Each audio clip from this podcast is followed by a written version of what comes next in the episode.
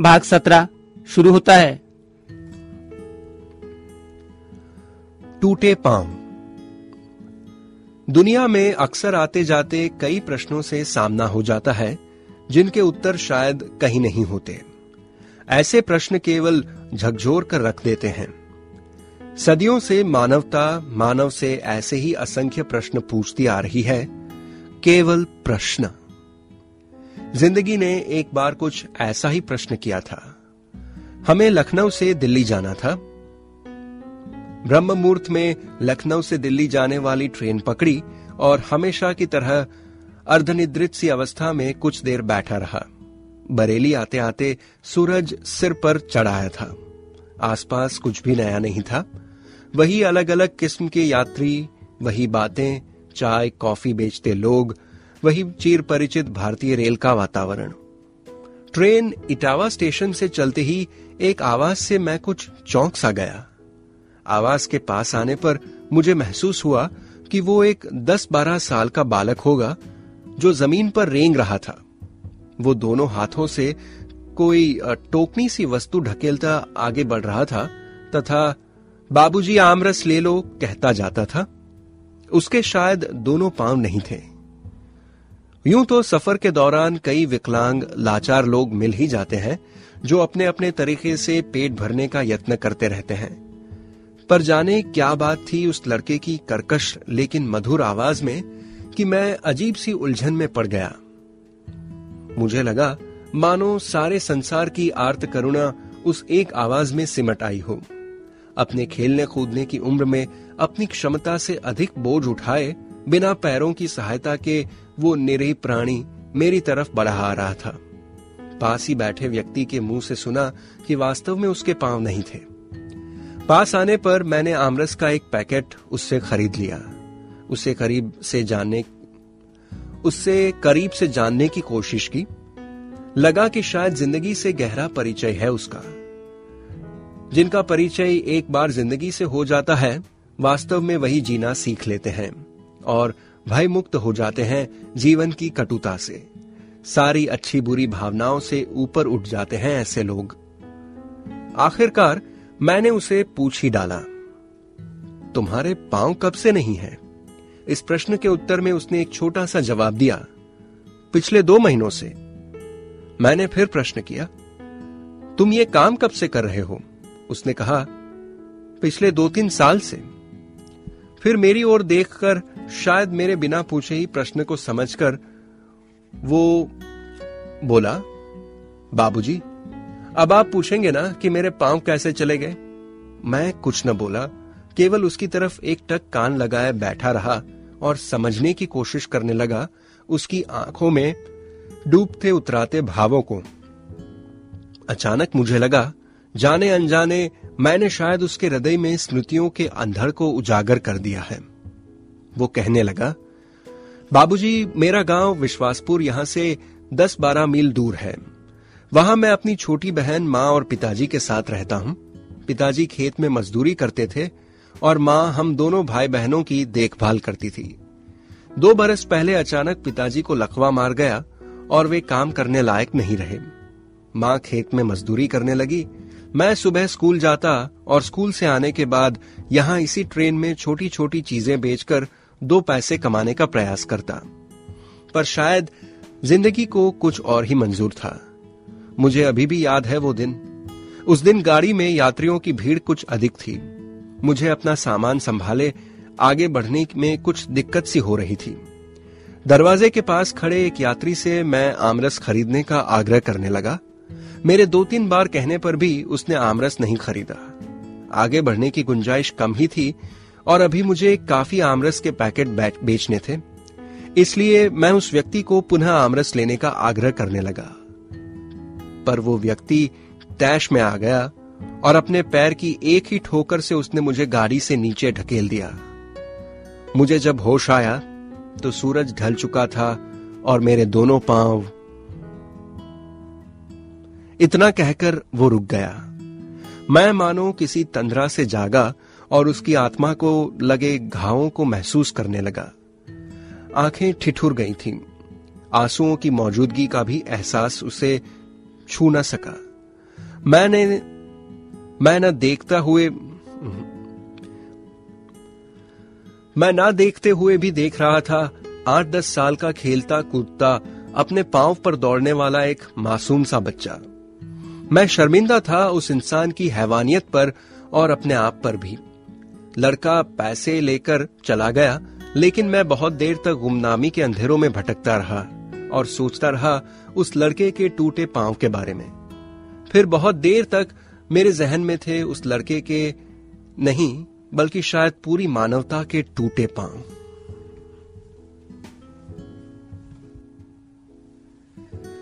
क्या बहरा भया खुदा ज़िंदगी कई बार ऐसे मुकाम पर ला खड़ा करती है, जहाँ आपकी आस्था, आपका दर्शन और आपके सिद्धांत जड़ों से हिलने लगते हैं। जीवन के रहस्य इतने गहरे होते जाते हैं कि उनकी था पाने में युग भी पूरे ना पड़े। तब केवल त्राहिमाम त्राहिमाम की पुकार के अतिरिक्त आपके पास कुछ भी शेष नहीं रह जाता।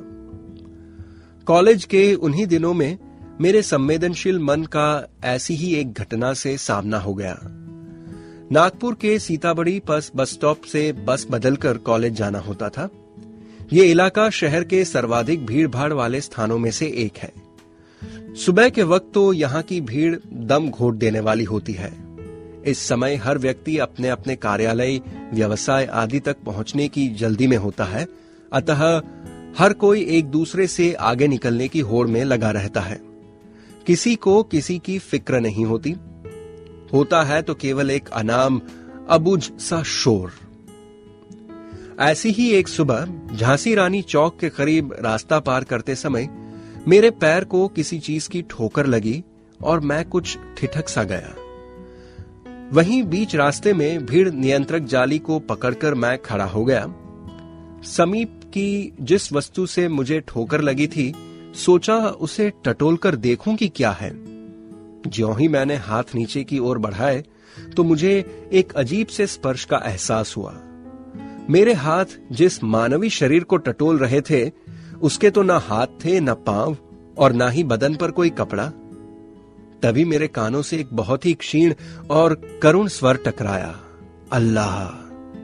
एक बारगी तो मैं अंदर तक सिहर गया। जाने क्या था उस दर्द भरी पुकार में कि मैं बरबस वहीं खड़ा रह गया। मैंने लाख प्रयास किए कि वो मुझसे कुछ बोले, पर सफलता ना मिली। बस रह रहकर वही एक आर्तनाद, अल्लाह, उसके पास जो एक धड़ और सिर शेष था, उसे किसी तरह पीठ के बल धीरे धीरे आगे की ओर घसीटता जाता था, और हर आते जाते चेहरे को मानो कोई उल्हाना सा देता जाता था। जाने मानवता पर क्या कर्ज था उसका, या फिर मानवता ही कर्जदार थी? पर वो तो किसी से कहा कुछ कह रहा था। वो तो केवल हर सांस में अपने अल्लाह को पुकारे जा रहा था। जाने क्या कहना था उसे अपने खुदा से? या कुछ मांग रहा था? या शिकायत कर रहा था? या दिखा रहा था उस परवरदिगार को कि उसके ही बंदे जिन्हें जीवन की अंधी दौड़ में अपने स्वार्थ के सिवाय कुछ और नहीं दिख रहा था या शायद मांग रहा था मुक्ति इस निष्ठुर संसार से। जाने उसकी आवाज़ अल्लाह तक पहुँच रही थी या नहीं, ज़मीन की इस भीड़ तक तो निश्चित ही वो नहीं पहुँच रही थी। जाने कब सुनेगा उसका अल्लाह, सुनेगा भी या नहीं। उसकी वो आवाज़ सारा दिन मेरे कानों में गूंजती रही और उसके शरीर का कंपन मेरे हाथों को कपकपाता रहा। सोचता रहा, क्या सचमुच इतना निर्दयी हो सकता है अल्लाह? फिर लगा कि जिसने इतने, फिर लगा कि जिसने इतने कठोर दिल वाले इंसानों को बनाया, वो कठोर तो होगा ही। पर फिर इतने वर्षों की उस आस्था का क्या हुआ, जिसने ये विश्वास दिलाया था कि उसके घर देर है, अंधेर नहीं। शायद उसकी आह का असर होने में अभी कुछ देरी थी, वरना वो हज़ार आँखों से सबको देखता है और लाख कानों से सबकी सुनता है। फिर भला उस अकिंचन के लिए कैसे बहरा हो सकता था खुदा?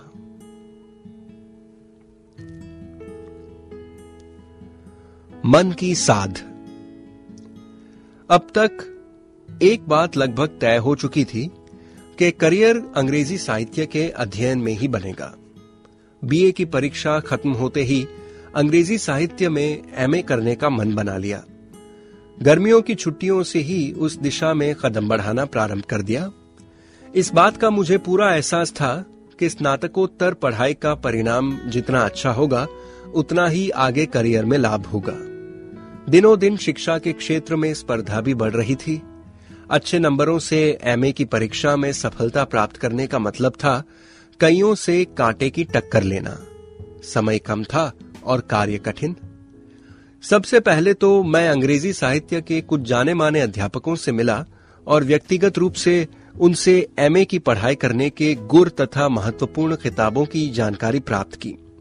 हालाँकि बीए की पढ़ाई में अंग्रेज़ी साहित्य एक विषय था, पर उसमें से साहित्य की गहराइयों का ज्ञान नहीं हुआ था।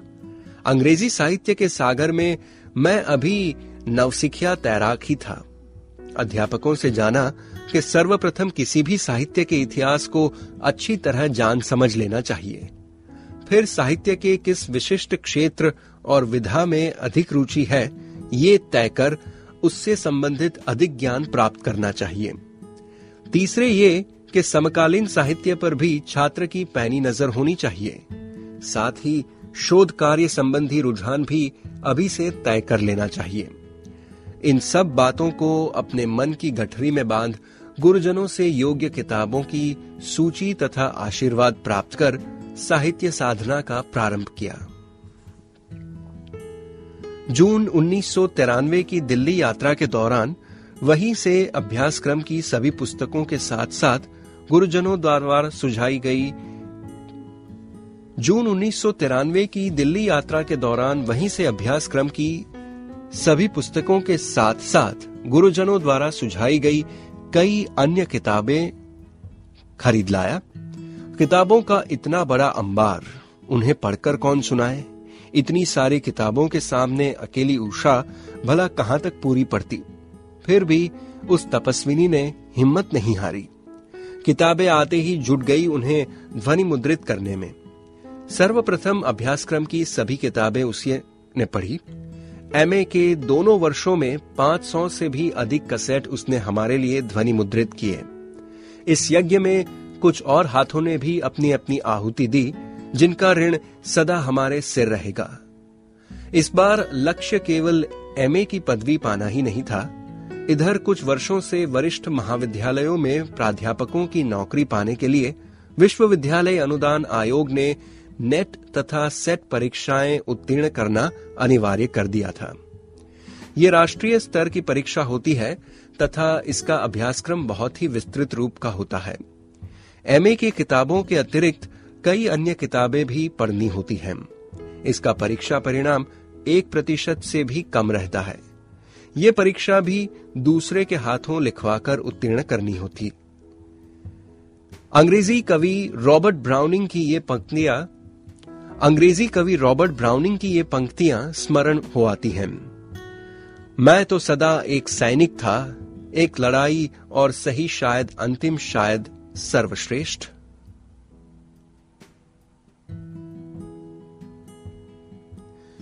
मैं तो सदा एक सैनिक था, एक लड़ाई और सही, शायद अंतिम, शायद सर्वश्रेष्ठ। एमए के लिए नागपुर विश्वविद्यालय के स्नातकोत्तर अंग्रेज़ी विभाग में प्रवेश लिया। यहाँ भी सदा की भांति विनोद मेरा सखा सहपाठी था ही। ये परिसर नागपुर अमरावती मार्ग पर एक विशाल भूखंड पर फैला है। यहाँ विश्वविद्यालय के अनेक शिक्षा विभाग स्थित हैं। इस परिसर को सभी कैंपस के नाम से जानते हैं। प्रवेश द्वार से कुछ दूर चलने पर रास्ता दाई ओर को मुड़ता है। इसी रास्ते पर एक छोटी सी इमारत है, भाषा भवन। इसी इमारत में दाई ओर अंग्रेज़ी तथा बाई ओर हिंदी विभाग बनाए गए हैं। इमारत के सामने एक बड़ा सा गुलमोहर का पेड़ है, जिसके चारों ओर सीमेंट का गोलाकार चबूतरा बनाया गया है। इसी चबूतरे पर बैठ विभाग के अधिकांश छात्र पढ़ाई के साथ साथ आपसी सुख दुख और प्यार मनोहार की बातें भी करते हैं। कैंपस के दो वर्षों में कक्षा के अतिरिक्त हमारा भी अधिकांश समय इसी चबूतरे पर बीता, जहाँ हमने जीवन के कुछ अत्यंत सुनहरे पलों का स्वाद चखा था। अभी तक जिन स्कूल कॉलेजों में पढ़ाई की थी, वहाँ स्थानीय भाषा मराठी का ही प्रभाव था। यहाँ सबसे अच्छी बात यह थी कि सभी अध्यापक और अधिकांश छात्र अंग्रेज़ी में ही संवाद करते थे। अभी तक जहाँ भी पढ़े थे वहाँ तो अंग्रेज़ी भी मराठी में पढ़ाई जाती थी। जहाँ तक मेरा अपना सवाल है, पांचवी कक्षा से ही मैंने ये नियम बनाया था कि जैसे भी आए, हमें आपस में अंग्रेज़ी ही बोलनी है। इससे दोनों की जबान को अंग्रेज़ी बोलने की अच्छी आदत लग गई थी। शुरुआती दिनों में हम आपस में जो अंग्रेज़ी बोलते थे, वो नब्बे प्रतिशत से भी अधिक गलत होती थी। पर बोलते बोलते भाषा अपने आप सुधरती और निखरती गई। ये कहने में आज मुझे जरा भी हिचक नहीं है कि आज अगर मेरी अंग्रेज़ी अच्छी है तो वो केवल इसी नियम की बदौलत। कहना ना होगा कि इस नियम के साथ साथ अन्य कई उपायों जैसे नियमित रूप से अंग्रेज़ी समाचार पत्र पढ़वाना, हर रोज रेडियो पर अंग्रेज़ी समाचार सुनना, अंग्रेज़ी की जो भी किताबें ब्रेल में उपलब्ध हो सकें उन्हें पढ़ना, कसेट पर अंग्रेज़ी किताबें सुनना, इसके द्वारा भी अंग्रेज़ी में सुधार लाने के प्रयास जारी रखे थे। हर लिहाज से कॉलेज जीवन का असली आनंद कैंपस के दिनों में ही अनुभव किया। वहाँ का शैक्षणिक वातावरण बहुत उच्च कोटि का था। विभागाध्यक्ष स्वर्गीय डॉक्टर जयंत परांजपे एक कुशल और अनुशासन प्रिय प्रशासक के साथ साथ एक अच्छे, स्नेही और ज्ञानी शिक्षक भी थे। शिक्षक और प्रशासक का ऐसा अनोखा संगम कम ही देखने को मिलता है। स्कूल के दिनों में मैं श्री मांडोले नामक शिक्षक से प्रभावित हुआ था। उसके बाद आदर्श शिक्षक के रूप में डॉक्टर परांजपे का स्थान स्मृति में चिरस्थायी रूप से बसा है। उनके अलावा हमें पढ़ाने वाले अन्य सभी अध्यापक, जिनमें श्रीमती पूनम मिश्रा, डॉक्टर शरणवाज बोहरीवाला, डॉक्टर श्रीमती अमृत चैटर्जी आदि सभी अपने अपने विषय में माहिर थे। डॉक्टर बोहरीवाला तो स्वयं शेक्सपियर के साहित्य की अंतर्राष्ट्रीय ख्याति की समीक्षक एवं अभ्यासक हैं। उनके कई शोध प्रबंध तथा किताबें भी प्रकाशित हो चुकी हैं।